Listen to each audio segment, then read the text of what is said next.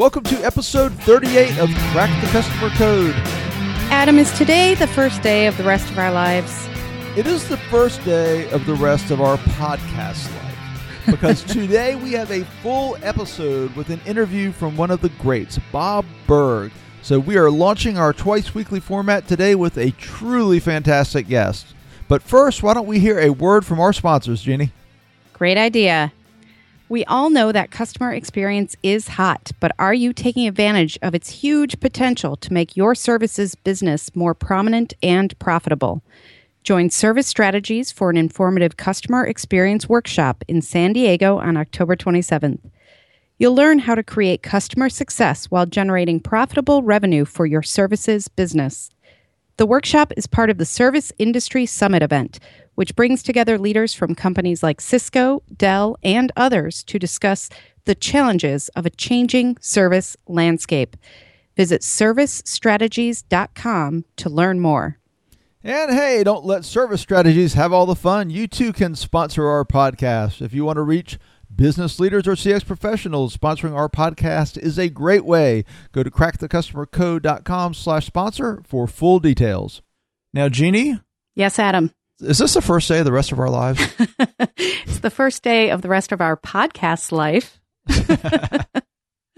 so this is our first solo interview episode. So I'm very excited. We did our our last episode. We talked all about the transition to two a week here, mm-hmm. and now this is the first one of our two a weeks, and we have Bob Burg. I cannot think of a better guest to kick off the interview part of this new format because Bob Burg is amazing. He's sought after speaker. He's written tons of books. He's really known for the go giver idea, which is about really being generous with value in sales. Well, you're sort of a go giver.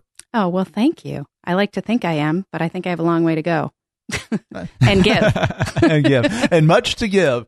No, I mean, I love his idea of the go giver, and I like the idea, how he approaches the idea of sales. And that's really interesting. And I think the listeners are going to be fascinated by that. He basically says you cannot make a sale, mm-hmm. which is a controversial topic, and it's a it's a different viewpoint. And I thought that was really neat. Yeah, I think he's got a, a lot of great things to say that anyone can learn from, not just in sales, but can apply what he talks about throughout the customer journey. So why don't we listen in to our interview with Bob? Yeah, let's go give our interview to our listeners. Bob Burg, welcome to Crack the Customer Code. We're so happy you're here. Well, Jeannie and Adam, it is a pleasure and an honor to be with you. Well, I am thrilled to have a chance to talk to you because I've certainly been a fan of the Go Giver for a long time and everything that you do. Um, and I think a lot of people hear that title, the Go Giver, and it seems to contradict traditional wisdom, especially about go getters. Uh, is that intentional?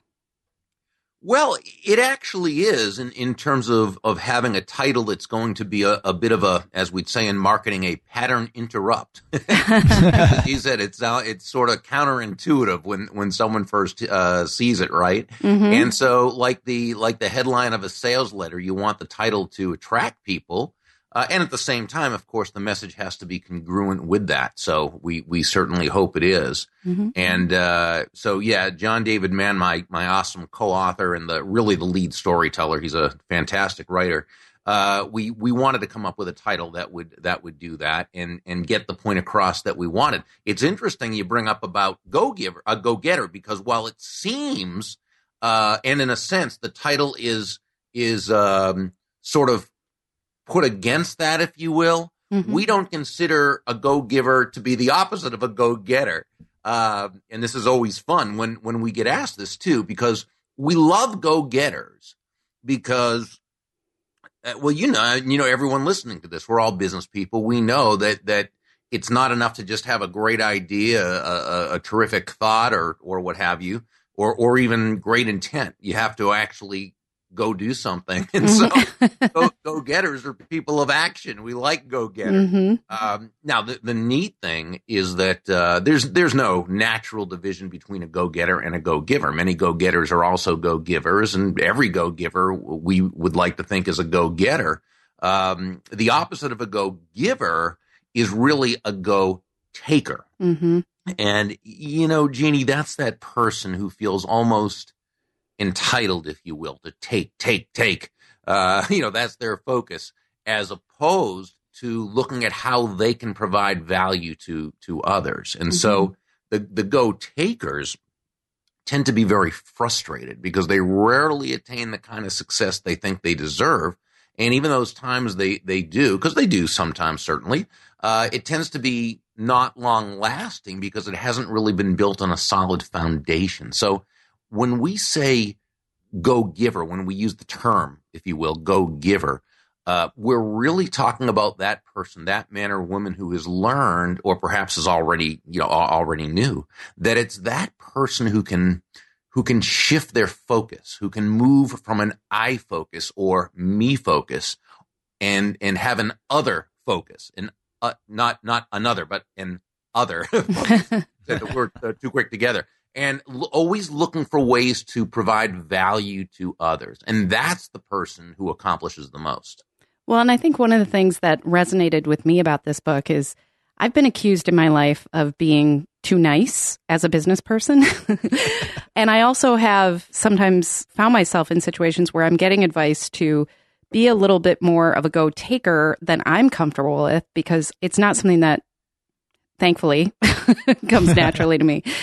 And so, do you think that the premise of the Go Giver is just kind of a, a different way of saying nice people finish first? And is that a little naive? Well, it, it, it would be naive, absolutely. And and no, that's that's not really the the premise of it or the or even the moral of the story. You know, mm-hmm. nice guys, nice gals, nice people finish first. They do, they can, they should, but they don't necessarily just because they're nice. Um, in fact, I would say this when you say about being too nice.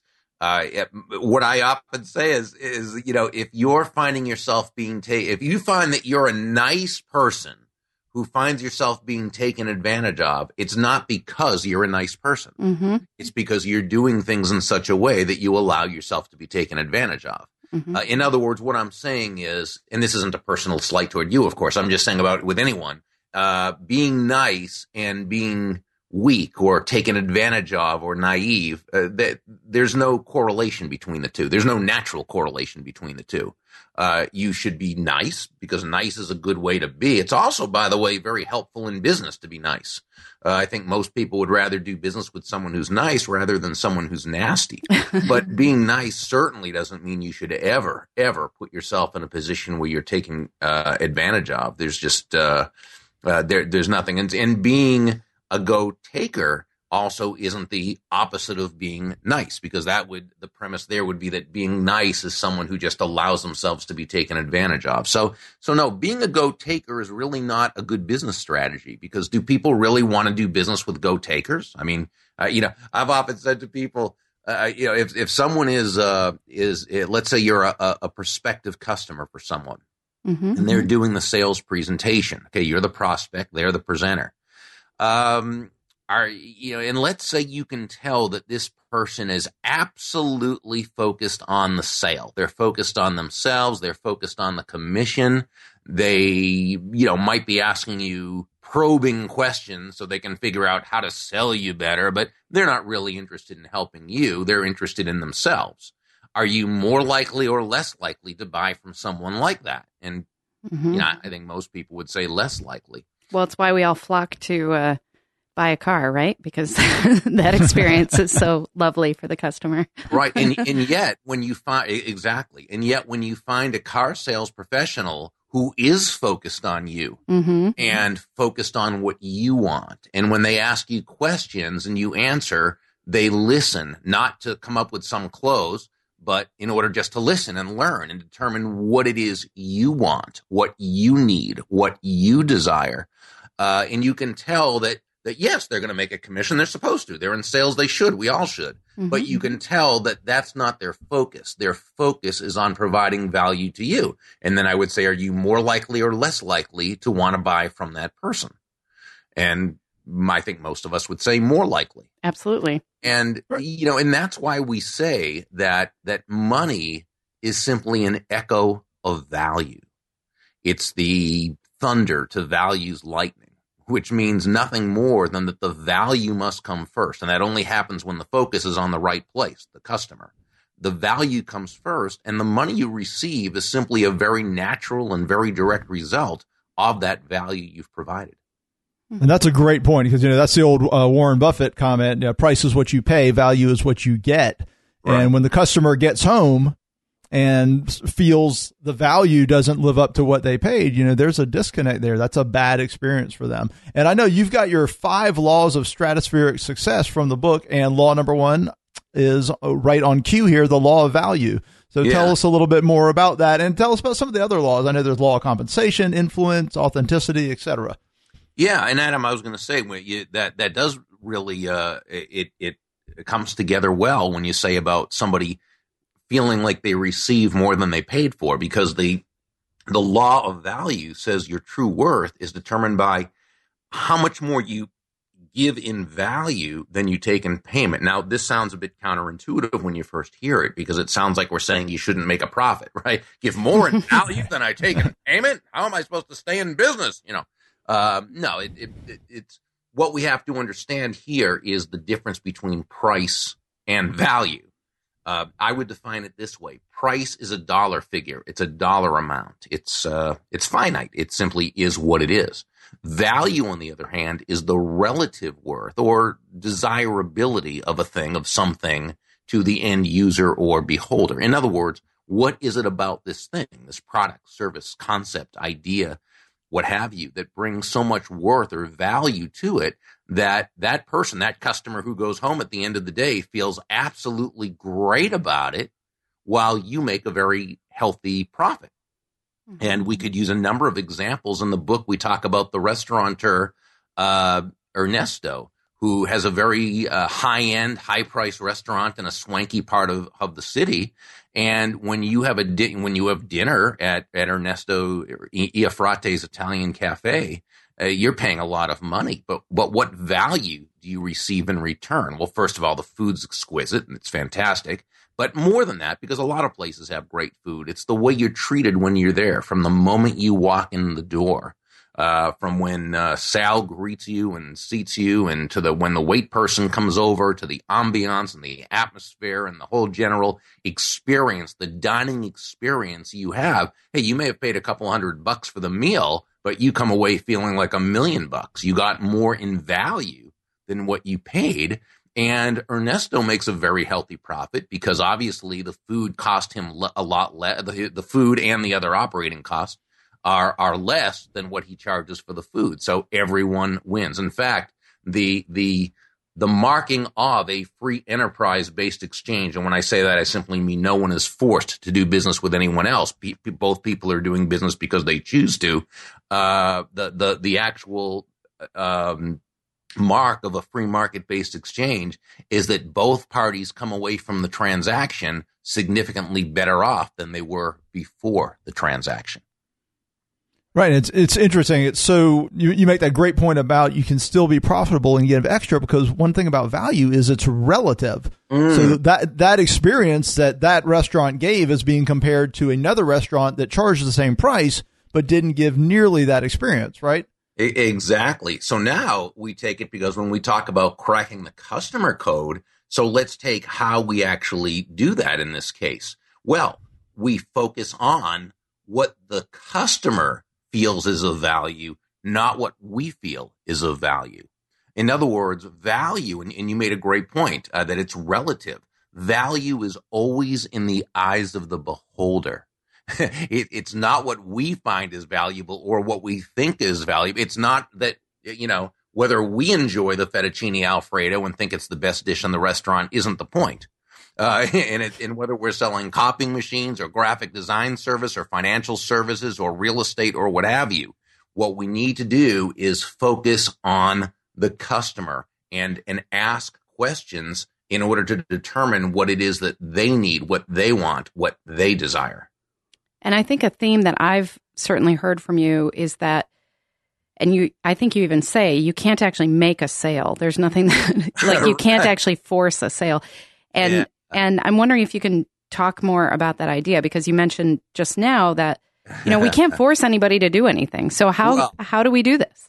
Yeah, that and that's the point. And John and I, you know, we get we get a lot of grief from that because what do you mean you can't make a sale? Sales are made every day. And the the reason we say this is it goes back again uh, when we're talking about a free market. that that nobody's forced to buy from you, so you can't actually make a sale because you can't make them do anything they don't want to do. What you can do is you can create the environment where uh, that person, based on what we talk about in Law Three, the law of influence, where that person feels so good about you, they know you, they like you, they trust you, they feel good about you. They trust your judgment. Mm-hmm. Uh, and what you can do is you can't make the sale, but you can create the environment where that person chooses to buy and you're there to receive the sale. Now, the, the, you know, people will say, well, isn't that just semantics? And actually, yes, it is absolutely semantics. But you know, sometimes semantics are important, uh, not not only in what we tell other people about what we do, but in what we tell ourselves about what we do. Because when you when you really think about it, if you believe that your job is to go out there and make the sale, then it's all about you. Mm-hmm. On the other hand, if you feel your job is to create the environment where that person, based on their own self interest, chooses to buy, well, then your focus is on the customer. And that's exactly uh, where it should be. You know, uh, one of the things that I I'll often say when I speak at a sales conference, it's one of the first things I'll say is nobody's going to buy from you because you have a quota to meet. and, you know, we we all laugh because we know that's true. Mm-hmm. Nobody's going to buy from you, even because we need the sale or we want them to buy, or even because we think they really should buy and it would be great for them. No, they're going to buy or not buy based on how they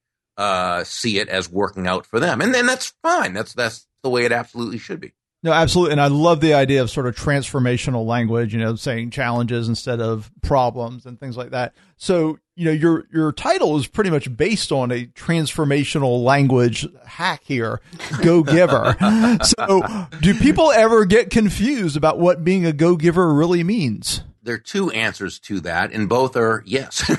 uh, one is is the people who've never read the book, but they hear the title, they assume the Go Giver must be about just giving things away, which of, of course it's not. Go Givers don't give things away. It doesn't mean you don't give information away or that you don't, have, you know, of course you do as as part of what you're doing. But when it comes to a product or service, no. Go Givers make a great profit. In fact, Go Givers tend to be on the higher end of uh, of of the pricing because they're not selling on price. They're selling on value. And so that I think surprises people when they when they see the title "Go Giver." That you know uh, that a, a, lot of what we talk about is don't sell on val- uh, on price. You know when you sell on low price, when you sell on price, you're a commodity. When you sell on value, you're a resource. So what we want to do is not try to play that low price game, which is a, a losing proposition for everyone, including the customer who ends up not being serviced properly because the, the person who has the sale can't really afford the sale, right? But uh, we want people to be able to sell on on being able to communicate their value and the value of their product or service. So I think that's one thing that, that people, but then even after people read the book, I think sometimes because as human beings, we all come at the world from our own unique viewpoints and belief systems. It's sometimes hard to to reconcile different things you hear. For for example, one of the things John uh, and I say in the well, we we have our our characters in the book talk about the old, you know, it's better to give than it is to receive. And what Pindar says to Joe is, you you can't. You, it's not better. It's almost insane to try and give and not receive. Okay, so we sort of take that that whole paradox and we we uh, or that whole premise and we turn it around. So we we totally don't say it's better to give than to receive. We say it's impossible to, to try and give and not receive because every giving is based on it somehow being a receiving and vice versa. And I can't tell you how many times we'll get reviews on Amazon.com and really nice, nice reviews, but it will say something like, you know, Burg and Mann make the, the point eloquently that as the saying goes, it's better to give than it is to receive. you know, so I, I, think what happens is, you know, it's they're seeing the world through that that uh, that lens, and then that's okay because it is what it is. But uh, but yeah, I think because or someone might think, well, a go giver can never say no to somebody or they're not a go giver. And of course, that's malarkey. A go giver tends to be very busy, so they have to say no. Mm-hmm. But what a go giver does, and here's the key what a go giver does when they have to say no to someone, they will always do it in a kind, respectful way in which that other person feels valued because they know they are valued. I like that a lot. And one of the things that you carry through is this idea that, you know, if we're providing the value for the people that we're essentially serving, they will be people that not only trust us, but then refer to other folks. And you've written a book called Endless Referrals. And your latest book is Adversaries into Allies Win People Over Without Manipulation or Coercion, which I love. And so I'm wondering, can you tell us a little bit about this newest book and, and some of the messages in it? Sure. Really, this this book, and it just came out in paperback a- after being out for a year and a half. So we're really excited about Great. that. Uh, it's really about people skills in a sense. It's understanding that you can have all the talent in the world and you can have great technical skills and you can be hardworking and energetic and charitable and thoughtful and wonderful and fantastic. But unless you're able to influence others, uh, you know, to, to be able to, to genuinely and ethically and be able to, to move people to, uh, to a certain action, you're really not going to ever be able to achieve the kind of level of success that you'd like. Uh, we see this all the time with people who have so much going for them, and yet they're just not able to get buy-in into their ideas from people. So in the book itself, we're really talking about whether it's, you know, dealing with difficult people that you come across every day or whether it's in the uh, whether it's just uh, you know dealing with teams or being able to communicate better, being able to communicate more effectively, taking a, a, a, a difficult situation and turning it into a win for everyone. That's really what it's about, and we do this through five principles, which are uh, number one, you need to be able to control your own emotions.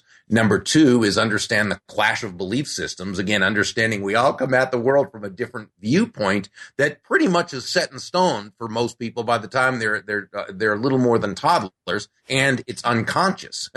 uh, we need to be able to number three acknowledge the other person's ego. Number four, set the proper frame for any transaction or relationship, and number five, be able to communicate with tact and empathy. What I call ultimate influence, because we talk about the five, if we say influence is the ability to move a person or persons to a desired action, usually within the context of a specific goal, ultimate influence is the ability to work with people in such a way that you attain the results you want while helping them feel genuinely good about themselves, about the situation, and about you. And the people who can do this consistently, these are the people who have just huge, huge success. That is the ultimate ending. Very good. I think we will just call it right there. You have been wonderful. You have so many books and so many ideas. We could talk to you for probably a few hours. Yep. but we really appreciate you coming on and sharing all of this with us. So tell us where on the internet can folks find you? Probably the best thing to do would just uh, be to go to Burg, B-U-R-G dot com and while they're there, they can subscribe to my influence and success insights, which will get them some very, very value based special reports, as well as chapter one of several of my books, including The Go Giver, Go Givers Sell More, and Adversaries into Allies. They can connect with me on all the various social media. Pretty much everything's right on the, the same uh, uh, home page. So we, we, try to make it easy. That's awesome. And I'll give you a shout out for Twitter because you're really good on Twitter as well, Bob. Uh, so Thank you. Well, this was fantastic, and I can't wait to. It makes me want to go back and reread some of the things that I've already read and and jump into uh, the latest. So, thank you again for sharing this with us, and keep on go giving. I guess. uh, well, my pleasure. Yeah, I wish you both the best of success. Keep up all the great work. Thank you. th- have a, thank you, Bob. Have a great day. Bye bye. Okay, we hope you enjoyed this episode of Crack the Customer Code. Head on over to www.crackthecustomercode.com for all our shows and show notes. And as always, we'd love your feedback. Drop us an email at thecustomercode at gmail.com or give us a call at 470-223-CODE and let us know what you like, what we could improve on, or who you'd like us to invite as a guest. And of course, please subscribe on iTunes and Stitcher so you'll never miss an episode. And if you like what you hear, we'd love your comments and a review. I'm Jeannie Walters. Read my blog, sign up for webinars, and connect with me at 360connext.com or JeannieCW on Twitter. And I'm Adam Toporek, and you can connect with me and find out more about our customer service workshops and training at customersthatstick.com. Until next time, take care of yourself and take care of your customers.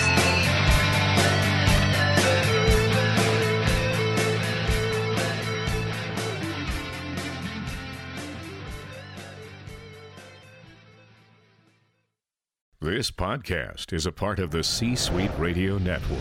For more top business podcasts, visit c-suiteradio.com.